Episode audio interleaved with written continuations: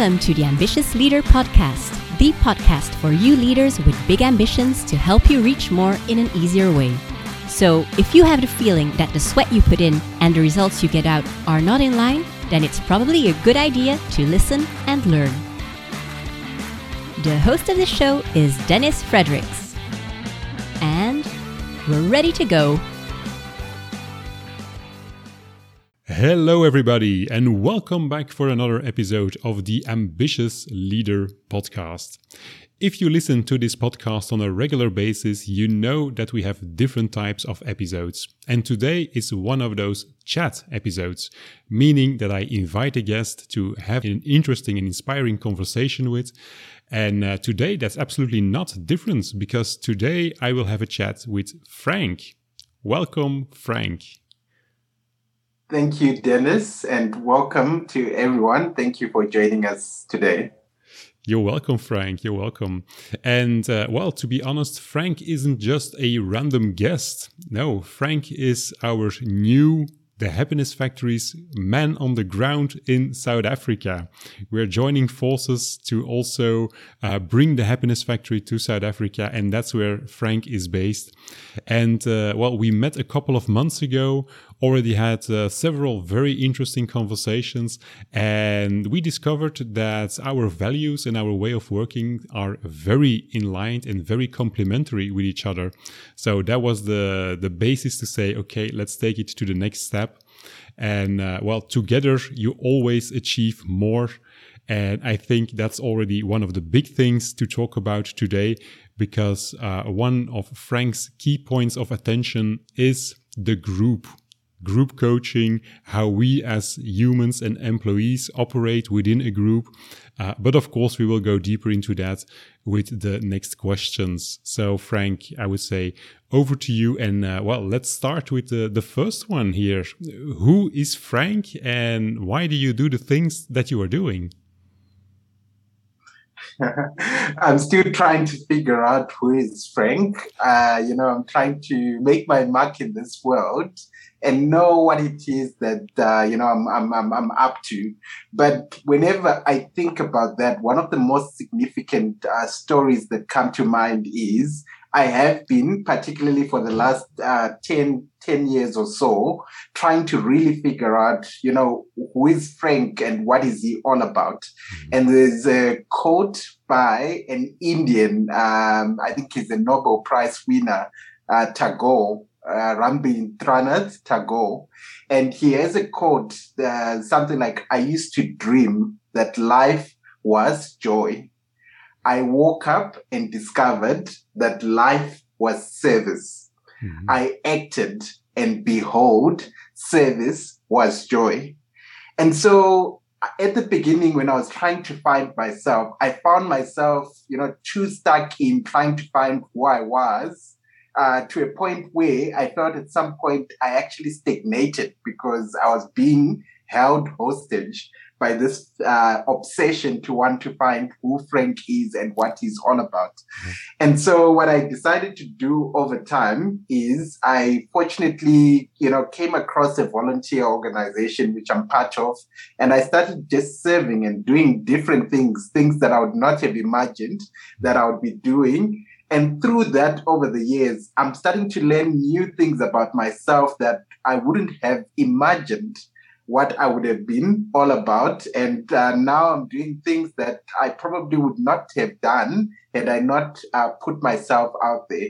But if I were to, you know, put it in, uh, you know, in, in, in, in short, I think uh, Frank is, oh, you know, he's, he's all about leadership, mm-hmm. uh, all about teams and I think we'll expand a little more into that as we go through our conversation today. Mm-hmm. But Frank is also, he also has a family and, uh, you know, he's also trying to be there for his family and, you know, be a good brother, a good partner, a good anything that uh, Frank can be. Mm-hmm. And so that's another aspect to me. Mm-hmm. But ultimately, and this is something that drew me to the Happiness Factory, one thing I've always believed is that names are affirmations. And my full name is Frank Mufaro Tsuru. And obviously, frank means open and honest. Uh, and so I'm someone who likes to be open and honest and uh, in my in my dealings. And so I find that uh, Frank is someone who likes to be trusted.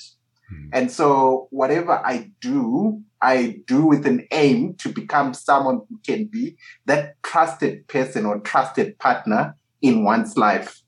And why I partly also do this is because of my middle name. My middle name, Mufaro, means happiness. It means joy. And so I like to see people happy. And one day I remember I was giving a keynote speech and someone asked me, What's unique about you? And I know many people can use this word and say this, but I care. Mm-hmm. I care. And, you know, I'm someone who cares. And one of the reasons why I do is because I just, I'm a sucker for seeing people happy. Mm-hmm. And so this is me. Uh, that's why I feel that, you know, through my work in leadership and teams and through uh, my honest uh, and open engagement with whoever comes across in my life, we can bring happiness to the world and, you know, be what uh, reach the potential that we can because I believe that this world has enough for everyone. We just need to learn to live and work together. Mm-hmm. So yeah, that's that's frank in many ways.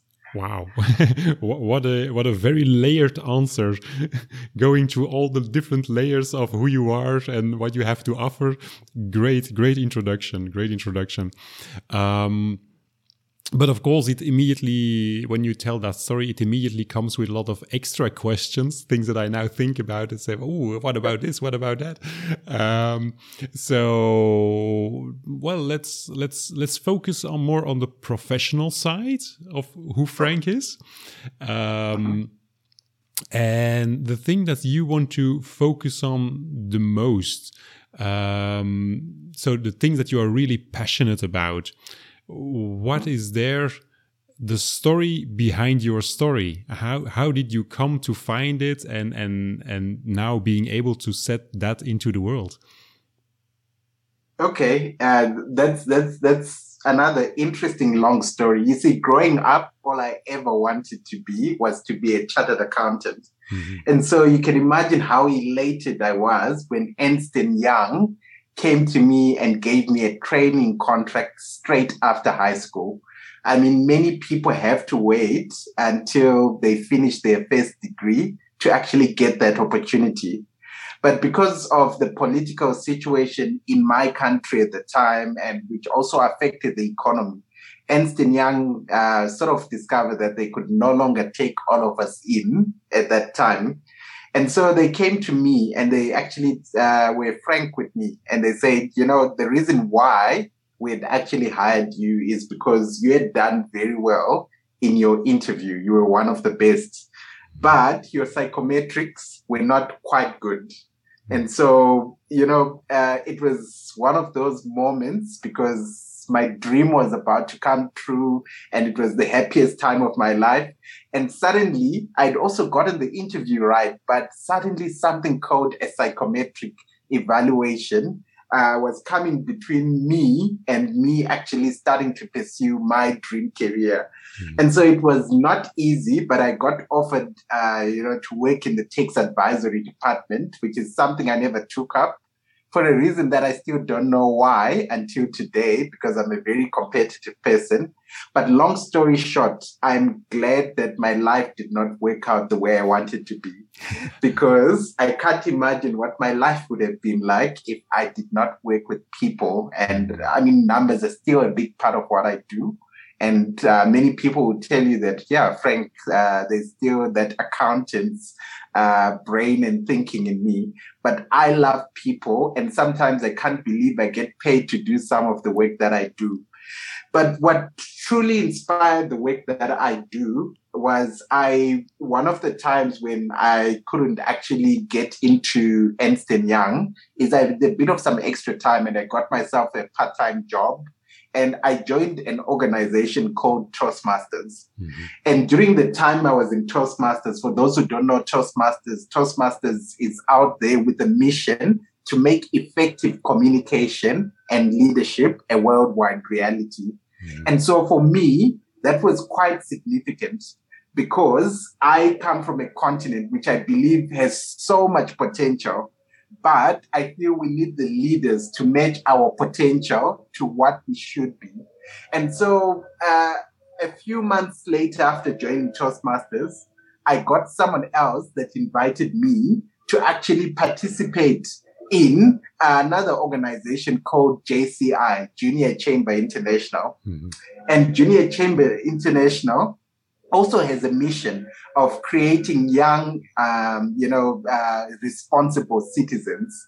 Uh, and so I was a bit con- conflicted at the time as to whether I should take on that invitation or not.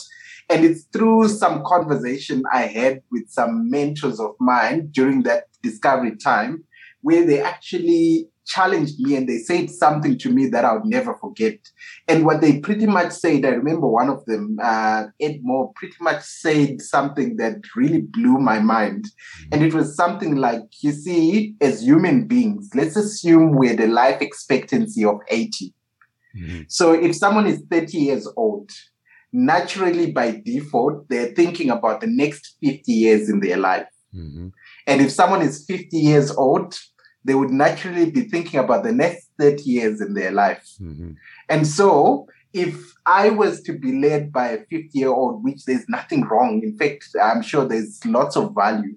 Uh, the thing is, there's still a gap for those extra years that someone needs to mm-hmm. actually get to the point of uh, doing that. Mm-hmm. And so I immediately understood the importance of uh, participating in the leadership uh, conversations to shape our tomorrow uh, quite early on in my career. Mm-hmm. And that's partly what shaped my interest in leadership. But another thing, like I said before, I come from a very beautiful community that I believe has been ravaged by poor leadership.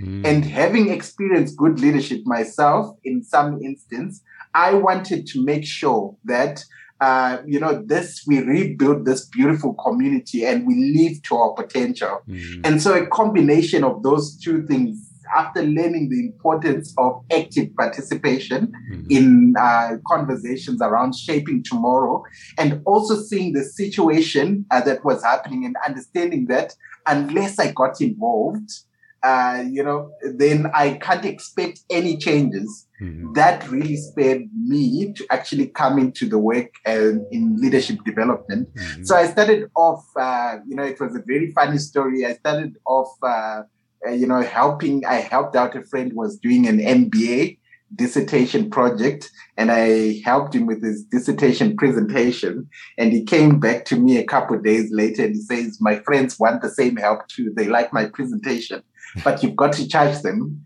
Yeah. And so I started helping a cohort of MBA students up until the end of it. Most of those MBA uh, students I helped were executives in their companies mm-hmm. and they wanted someone to help them prepare their speeches. Mm-hmm. And being someone who's loved oratory, which is leadership speaking and speaking in general, I discovered that I was not just helping people come up with poetic uh, rhetoric out there. I need this was an opportunity for them to lead. And so through that work, I actually started helping a lot of uh, executives uh, give uh, you know speeches that would inspire their stakeholders, their employees, mm-hmm. their customers, and give confidence to their investors. Mm-hmm. That's how I looked at what I did, and it uh, transitioned to a point where I started doing business uh, consulting and coaching, which was pretty much helping companies do business strategy. And then after that, coach them to implement the strategy because mm-hmm. a plan without action is nothing but uh, a dream. Yeah. And uh, it transitioned over time up until a point where I started working more with the leaders only mm. uh, in those medium sized businesses. And I also got attention from corporate. And that's how I got into leadership coaching. Yeah. And until where I got to where I am, which I'll talk about a little later in detail, hopefully, about how I settled on team coaching and why team coaching mm-hmm. means a lot to me. Yeah, yeah. Wow, beautiful story, beautiful story. And especially when you mention that leadership coaching, group coaching, uh, eliminating bad leadership, well, that are all things that are completely in line with, of course, what the Happiness Factory stands for. Um, so, as I mentioned in the beginning, that's the reason why we found out that our approach and values are so aligned. And well, if I hear you talk, I always almost hear myself talk, of course, with a completely different story behind it. Uh, but still so much aligned. So yeah, really good, really great. Thank you. Thank you very much. And uh, also proof for our audience that indeed these words. It was not prepared whatsoever. Uh, so these words are coming straight from your heart and they are so aligned. So yeah, if you want to choose for the happiness factory in South Africa, then Frank is absolutely the man to go to. Um, well, and with your, with your answers, um, actually already gave an answer to my next question as well. Uh, because indeed there are multi different types of services that you offer uh, multiple things that you do how to work with different types of people. Uh, but if you had to choose i would say the the most important ones then what are the the typical questions or typical problems that people come to you for? Okay, uh, and I'm going to answer that question in two parts. Uh, mm-hmm. Uh, I'm not someone who's too obsessed on the medium mm-hmm. that I use uh, to, you know, to to help or someone solve a problem. You know, for me, if you have to leave Belgium and get to France, I consider that you can take a train, mm-hmm. uh, you can fly, or you can drive, whatever options that are available to mm-hmm. you. And so for me, that's the same thing. Sometimes, uh, you know, people want to create awareness uh, on something leadership or team related.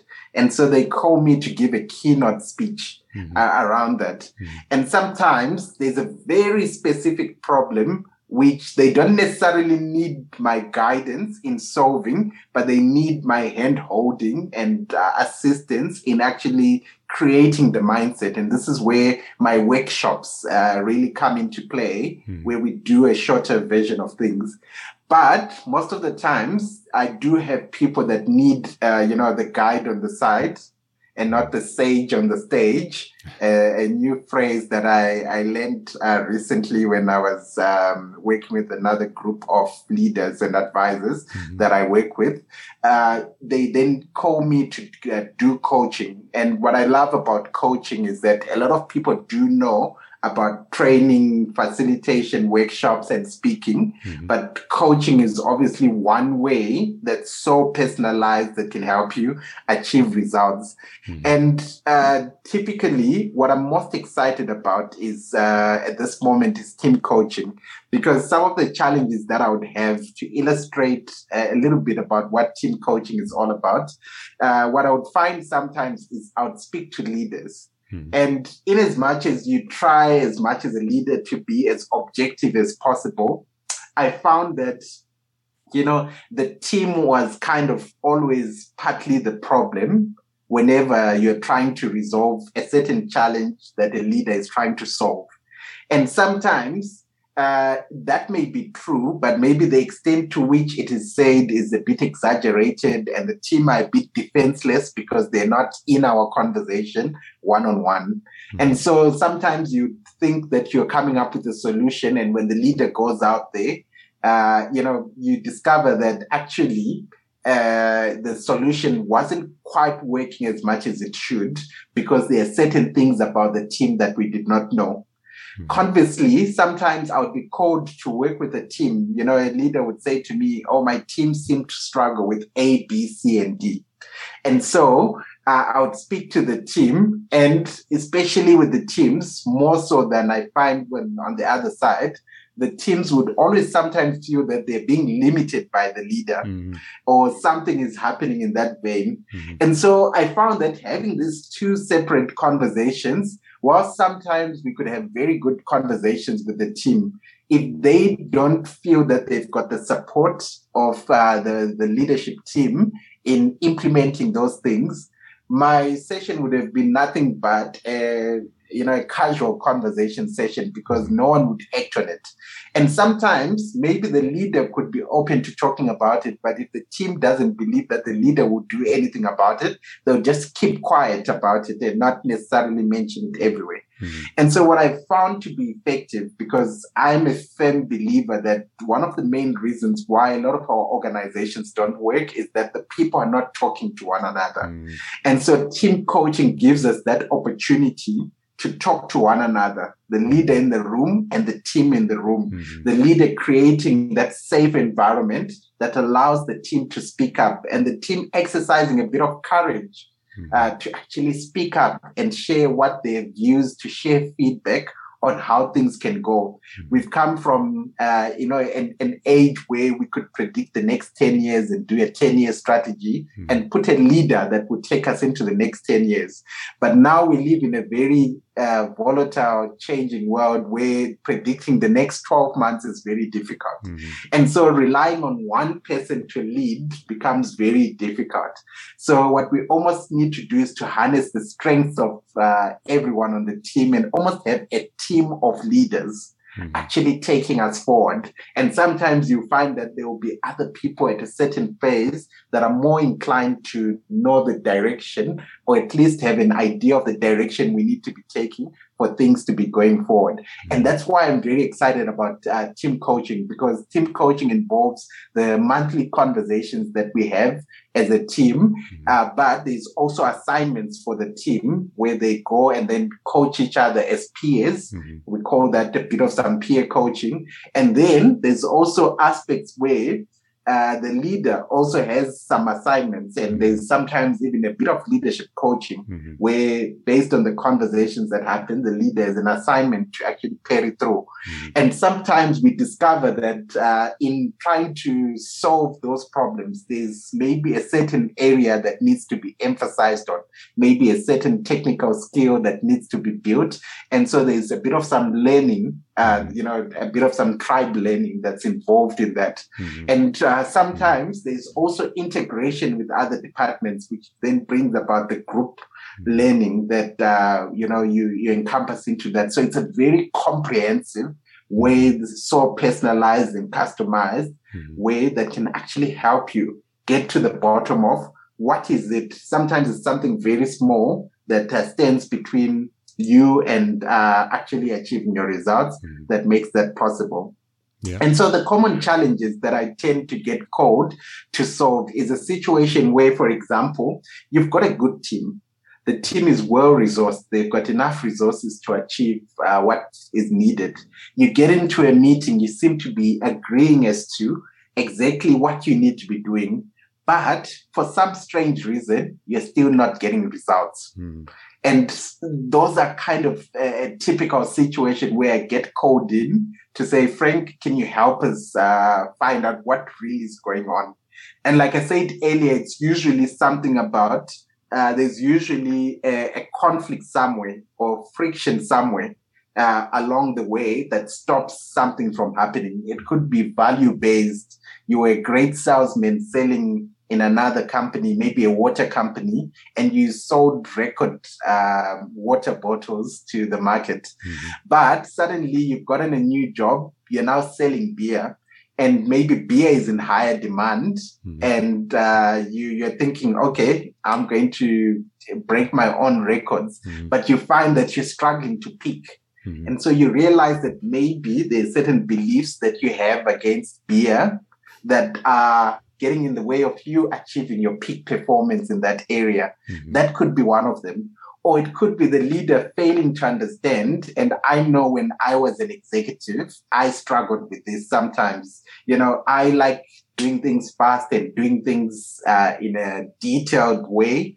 But there are some people who prefer uh, things done a bit slower. They like things to the point, you know, so different personalities or different cultures in the way we handle things. Mm-hmm. And so that when we when we ask people to do something, when we ask a fish to climb a tree, yeah. or when we ask a monkey to swim, right? Yeah. Uh, we, the, the, job is harder. So if mm-hmm. you are, you know, puzzled by why your people in your organization are not performing at their best. Or Mm. sometimes if you are, if you're wondering whether it is possible, I mean, now we're talking about uh, the concept of people, purpose, and planet, which is sustainability, can ever, you know, can practically come before profit in business. Mhm. Um, you know, then we are the people to approach the happiness factory Mhm. because we will show you a way, a responsible way to actually lead your organization profitably, Mhm. having put your people first, Mhm. having put uh, purpose uh, as one of the key things up front, Mhm. and having considered sustainability as a key thing that you need to actually achieve in your business because we believe that it is possible to create that uh, environment Yeah. uh, and and make things make a difference. Yeah. So yeah, beautiful again beautiful set. And um, especially the thing that you mentioned to bring in the leader and the team together and to engage them in those courageous and curious conversations um, that ask something from the team because they have to speak up and it asks something from the leader because he needs to create that safe environment. I think that's really is a very very strong approach. Uh, and especially if you compare that to um, well the, the quote that i have in mind is that i always say as a leader you always have the team or the company that you deserve. Meaning that actually you created your own team and the people are reacting in a way that you actually yeah it's just a consequence of how you act. And uh, I see a lot of leaders who are complaining about their people. And especially here in Belgium, there's a bit within the, the entrepreneurial entrepreneurial community. Uh, there's a bit of a saying where they say, "Well, it's all it's always fun to be an entrepreneur as long as you don't have employees." right, Um, right. Well, I'm not. I do not agree with that, uh, especially because of that quote. You have the people that you deserve, and you have the team that you deserve, Yes. and you have the company that you deserve. So, if you are complaining about your people, actually, you should look into the mirror and see Yeah. what am I doing wrong? What could I be improving myself to make sure that my people and my team and my company is also improving? Um, and you can do that exercise on your own as a leader. You can do that exercise on your own as a team. But when you then bring those two together, I think really that is a very, very strong approach. And that's why we need a, a team expert as you as well. You, you know, it's supposed to look obvious, but obviously, you know, when you talk of those courageous, tough, difficult, caring conversations, and it's all the same things. Uh, you know, in my world, they're called frank conversations. So I love to talk, Mhm. and obviously the conversations are frank. So it should have come easily that frank conversations Mhm. is all I do. But another service that I tend to offer is something called facilitated problem solving. And it actually came as a result of uh, there's a time when I had a short stint in training. And I discovered that what would happen sometimes is you'd have a salesman who is struggling to sell. And, uh, you know, the sales team leader says, well, uh, please teach my salesperson presentation skills. Mhm. And you realize that, well, th- this guy, uh, when you do the training, you realize that this guy actually knows everything about presentation. Mhm. The only thing maybe is that they're nervous about doing presentation. And so you've wasted a day or two or three uh, busy doing presentation skills when we actually did not diagnose the actual situation. And did I also say that they would be interrupted in between uh, to actually solve business problems? So what I decided to do, which is an approach that we now use, uh, is to say every time when we are solving an issue as the happiness factory, we want to know what is the problem that you're having? What's the business problem that you're ha- having? Mhm. And we now want to, we don't just want to deliver canned training. We want to deliver a solution that actually speaks to what's happening. Mhm. And so earlier this week, uh, we had uh, a conflict uh, situation that was getting in the way of, uh, you know, a team performing well. And one of the key uh, challenges on something you were talking about right now, you know, to say as a leader in organization, you get uh, what, you know, the team that you deserve. Mm-hmm. Uh, one of the things that I actually found is that there was a bit of some misconception on the difference between, uh, or, or, there wasn't clarity about what your role is as a leader. Mm-hmm. And many times we've got these titles in organization as that and that manager. Mm-hmm. And sometimes we call this team leader. And it's important that we understand that we have got a management mandate in most of this work. And there's also a leadership mandate. And everything human, everything human is leadership. And everything non-human, which is the checklists, the spreadsheets, uh, all the other things that you need to do that have nothing breathing in them, called an, a human being, that is management. Mm-hmm. And now the question came, how do you actually lead? And so some of the complaints, you know, you would get uh, in that conversation that I was having is that, well, you know what, I've been teaching this person the very same thing for the last four years, right? Mm-hmm. Uh, and so surely uh, that team member is a problem. And I asked them, so, what do you need to do as a leader? How, should you lead in such a situation? Have you tried coaching them? Have you tried, uh, you know, giving them uh, different, uh, talking to them, and many other different options? And if you did try all those things, did it ever come across to you that you're accountable to make sure that you either fire this person or hire someone to help them mm-hmm. or make a decision to move them to another department. Mm-hmm. And this is why a lot of people argue with, oh no, the team is not the reflection of a leader or, or something like that. As a leader, remember when you need to lead, sometimes Frank misbehaves in the company. He needs to be punished. Mm-hmm. That's leadership. Mm-hmm. When uh, Frank is struggling in the in, in his role and is not performing at his best, sometimes I always give an example of a data processing unit. There are some people who like typing, punching in information, and the other people who enjoy verifications. Mm-hmm. And so if you realize that Frank is typing very slow and maybe enjoys verifications, why don't you actually uh, get another person who's good at typing to do all the punching in mm-hmm. and the other one to do the verifications mm-hmm. and all that is what we call leadership when we when you uh, engage with your people and you connect with your people when you help you know shift them from one road to another where they are more inclined mm-hmm. when you fire them when you give them a disciplinary procedure that is all leadership so mm-hmm. you cannot give that excuse as a leader mm-hmm. that oh no, this is uh, that person is not performing. Mm-hmm. Ultimately, you have the decision to make mm-hmm. to say, how do we move on from here if this person is not a right fit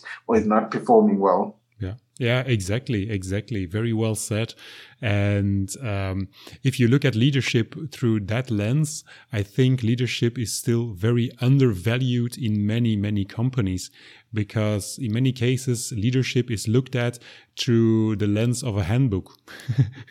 this is the thing that we have learned in a course. This is leadership. Yes. No, it isn't. Leadership indeed yes. is about all those things that you were explaining, really that, that deep interaction between people, that deep interaction between you and your people. Uh, and a very beautiful distinction there between leadership is everything that has to do with the human side of business and management is everything that has to do with the the non-human side of business, all the other things. Very well said. Thank you. Thank you for that.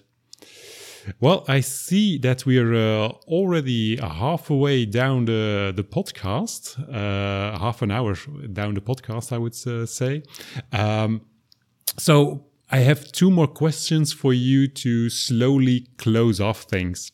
And the first question is a question that I that I really like to ask to all my guests that I am uh, having in this podcast. And now today especially for you Frank because we already are talking about leadership and the human side of doing business and all that specific interactions.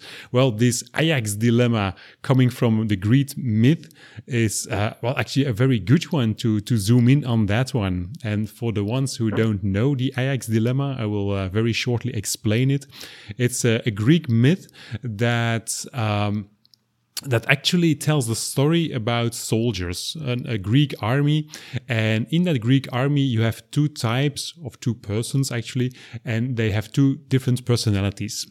The one is Ajax himself. And Ajax is a very strong, faithful um, soldier. And if you give him an order, he will always do it immediately. And it will always be a success because he's a very good, well trained soldier, very strong, very big. He can handle everything. The other one is Odysseus. And Odysseus, he's not so strong. He's cunning, uh, but he's also very smart and very creative, but constantly cutting corners. Um, he's, of course, also very faithful. He wants to help the army, of course, as well. Um, but yeah, he does it on his own, in his own way, actually. And then, of course, as the, the general, uh, the, the, the leader of the army, you are confronted with this problem or this issue uh, what are you going to stimulate? Are you going to stimulate the Ajax type of personality? And then you know that everything will be done and taken care of and everything will be done in the best possible way? Or are you going to stimulate the Odysseus uh, type of people, which will also lead to the result, but in a less straightforward way? And sometimes you will be surprised by how they come to that solution. Mm-hmm. So, yeah, as a, as a leader, what are you going to do there? And I'm really curious, Frank, what, what your opinion about your opinion on this you know, when you ask me this question, you remind me, and interestingly, that I say, talk about dissertation projects more than mm. I I actually usually do on an average day. I remember when my dad was uh, completing his engineering degree in the early 2000s, mm. uh, he needed his uh, project typed. And at that time, computers were still a new thing for us. So, you know, my father was one of those people who typed uh, very slowly. Yeah, yeah, yeah. And so he pretty much had, yes, absolutely. And so he pretty much had two options, one of which was my mother, was the fastest typer in the house because she had done typing professionally mm-hmm. and she used it as part of her job where she did work in the bank. But there was also another option, which was me, a bit slower, but probably had more time because I was still a child at the time. Mm-hmm. And it's easier for, I must uh, confess, I, I understand now that it's quite easier to ask your child to do something than to ask your partner to do something. so, so, so I'm sure those were some of the dynamics that had to come into play. Mm-hmm. But uh, in that situation, uh, you know, who would you choose? And I think it's quite similar to the question that you asked, because one thing that I've observed or I observed during the time is I've always been someone who's very curious. So if you want a typist like Frank, uh, you know, one of the things is I like to ask, why is it that you chose this sentence? Why is it that you put a full stop here in terms of a comma? Mm-hmm. I'm that kind of person who wants to know why. So when you ask me to type something, I can type it, but be prepared to answer questions about why is it that you did this? Why is it that you did that? Mm-hmm. Whereas on the other hand, my mother was that person you could give something and she would type it without question. Mm which mm-hmm. actually makes it faster and everything. Yeah. Now, Frank would argue that maybe his product would be much better and something better would come out of it. Yeah. But my mother could argue from an efficiency perspective. Mm-hmm. And I think it's a strategy issue right? Mm-hmm. Uh, you know, there's no use having all muscle and no brain, mm-hmm. right? Mm-hmm. Sometimes, depending on the battle you're fighting, you need to assess do I need a creative mind to outwit uh, the, the opponent? Hmm. Or maybe maybe there's too many creative aspects going on and sometimes you just need a persistent battle mm. and so you need uh, you know, someone who's going to come in and uh, is the Ajax uh, group to come in and to actually fight the battle efficiently and just to follow a simple order, not overcomplicate things. Mm.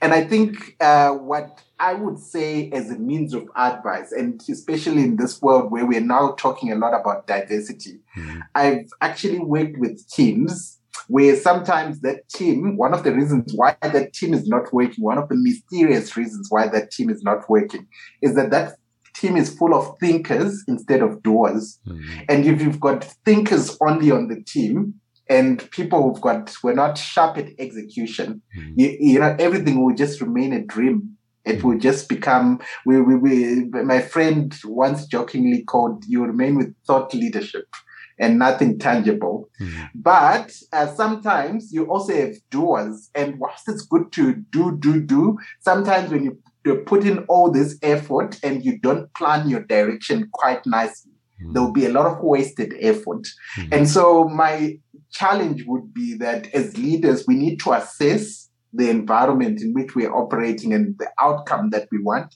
and ask ourselves, what is it that we need right here? Do I have the right balance of the Ajax uh, team and the and the Odyssey team? Mm. And make sure that you've got the right balance in your team. Mm. A lot of us are hiring blindly Mm. uh, and suddenly we wonder why things are not happening, but because we don't have the right balance to things. So instead of choosing what team there would be, I would almost say, I would, I would say as a leader, I would challenge myself Mm. to find out what it is that I need the most. If it's a Mhm. simple, straightforward battle, I need good executors. And sometimes eh, me as a leader, I'm a thinker and I can give that direction Mm. then I would certainly bring in the Ajax crew. But then, if it's something that needs, you know, if it's a very technical battle Mm. that needs a lot of thought, it's more innovative, I need to bring an innovative wing. Mm. But also, then thinking about there's a quote I had, but I hardly ever watch uh, TV or anything. But there's a quote that's always said that always stuck with me, and I think it's a Dr. Seuss type of um, of a of a quote that says only the Sith deal in absolutes. I don't believe that you need an absolute one type of a thing. Mm. I believe you need both, but the balance differs from project to project. And know that balance and make sure that that your team reflects that balance Mm. so that you are able to uh, achieve the results that you seek. Yeah. So that would be my answer. Beautiful, beautiful. And especially now that you're also touching upon the point that there can be variation from project to project, because that's one of the things that I also see in many companies and with many teams that teams are fixed. And I think that's, that's a waste of talent because depending on the, on the question that the team has to solve or even in the life cycle of the product that they are serving, I think you should be able to be flexible with your teams. And Mm. well, that, that opens an, an entirely new conversation, of course, and that is out of scope for this, uh, this podcast recording, but perhaps we can do another one on that, especially, uh, because then, yeah, relaunching your team with a new goal and in a, in a new setup, uh, that's also a very, very important point of your leadership role to transfer your Absolutely. team, to relaunch your team, etc., etc.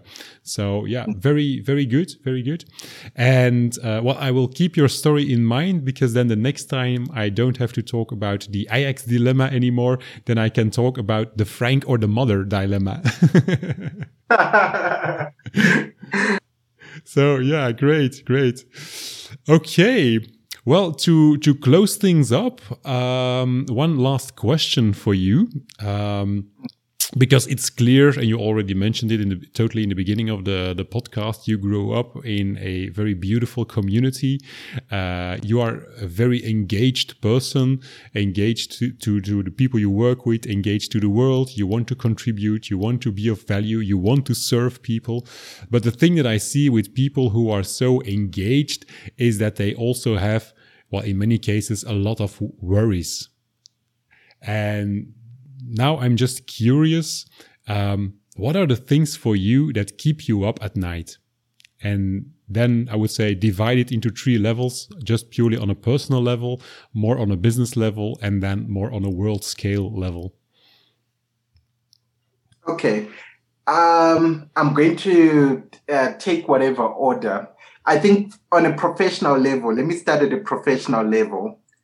I I do feel that um, you know there's a lot of um, 20th century management uh, thinking and management practices mm-hmm. that are being used to run uh, 21st century business. Mm-hmm. Now, I'm not saying that all of that is, uh, you know, I'm not saying that everything is irrelevant, but I believe that it's important for us to use 21st century management thinking mm-hmm. and management practices to run 21st century business. Mm-hmm. And obviously, when we create a 21st century version, it doesn't mean we're doing an overhaul we are taking the good things that are still relevant and bringing them into the workplace. Mm-hmm. Right now, you know, we are talking of a world of remote working, you know, hybrid working, distributed teams. Mm-hmm. And for example, I still find leaders worried about, but I won't be able to as uh, be a surveillance to my team. Mm-hmm. They don't know that they're saying that, but they want to be watching their team, mm-hmm.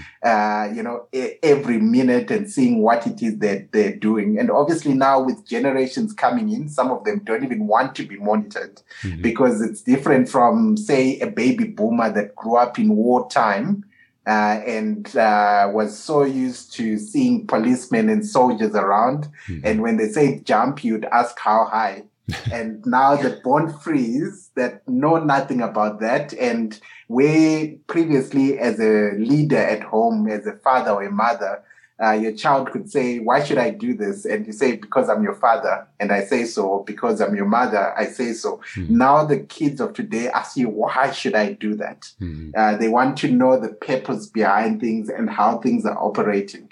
And so for me I'm, I'm, I'm, I'm curious as to whether it would be possible to eliminate some of that 20th century thinking. And, you know, it's understandable why people would, um, you know, carry over certain things because it's always been done that way. Mm-hmm. But we now live in a complex, a more complex environment mm-hmm. where the usual nine to five factory type working hours uh, may not necessarily be the best to get the most out of this world, mm-hmm. or the surveillance watching over your team may not necessarily be the best way to do things, or the authority thing, uh, because I say so. Now you need to learn to lead without authority. Mm-hmm. Right. Uh, and the, that's what's happening today. And so my mission professionally is something that's keeping me up at night is trying to find out how can we bring uh, an updated set of uh, leadership thinking. And that's part of it, the whole distinction between management and leadership. Mm-hmm. Previously, shareholders gave management a management mandate and very little mandate to do with the people. Mm-hmm. Now, in the 20th, 21st century, it's we can see with all the movements that have been coming up that it's impossible for shareholders to give a management mandate. There also has to be a clear ma- a leadership mandate mm-hmm. to say how are we going to lead the people in our organization mm-hmm. and treat them and ensure that they've got fair working conditions. Mm-hmm. So that's it on a professional side. Yeah. Uh, on on a world scale, I think for me it's it's really at home here in Africa. Africa is a continent that uh, I'll tell a quick story. I, I, remember in February 2018, I landed at Cape Town International Airport, coming from my home country mm. of Harare, Zimbabwe. Now, Harare, Zimbabwe is a landlocked country. In other words, there's no sea, there's no ocean. Mm-hmm. And I'm going to Cape Town. And Cape Town is famed to be the place where the two oceans meet the Atlantic Ocean and the Indian Ocean. Mm-hmm. So I get off the airport and this guy says to me, Excuse me, are you from here? I said, Well, no. And I thought this was a very welcoming person on the bus as we were getting off Cape Town International Airport. Guess what he said next? Please don't waste our water. Now, coming from a landlocked country like Zimbabwe, the last thing I expected coming to a place with two oceans mm. is for someone to welcome me with the words, please don't waste our water, because there's an abundance yeah. of water in Cape Town. But as I would later realize, it is not that Cape Town did not have any water, but they did not have the right kind of water mm-hmm. they needed to consume. Mm-hmm. And so I feel that the same is true in Africa. It's not that we don't have leaders in Africa, but I think we need the right kind of leaders to actually move the continent forward and to match its potential Mm-hmm. Uh, with what uh, with what things should be. I'm tired of hearing about Africa's potential. I feel that we need to match our potential, mm-hmm. and that's something that also keeps me up at night to say, you know, how do we achieve such a world mm-hmm. uh, from a governance perspective, from a corporate perspective, and uh, making sure that the lives of people are much better. And I think uh, personally, and this one is the biggest project because I suppose it speaks to achieving the professional, and this is how how do I become happy? And you know, uh, the concept of happiness is very big for me, mm-hmm. and so trying to figure out, you know, how can I be happy as a future parent? How can I be there for my children and be happy mm-hmm. as a leader in my organization? How can I lead better?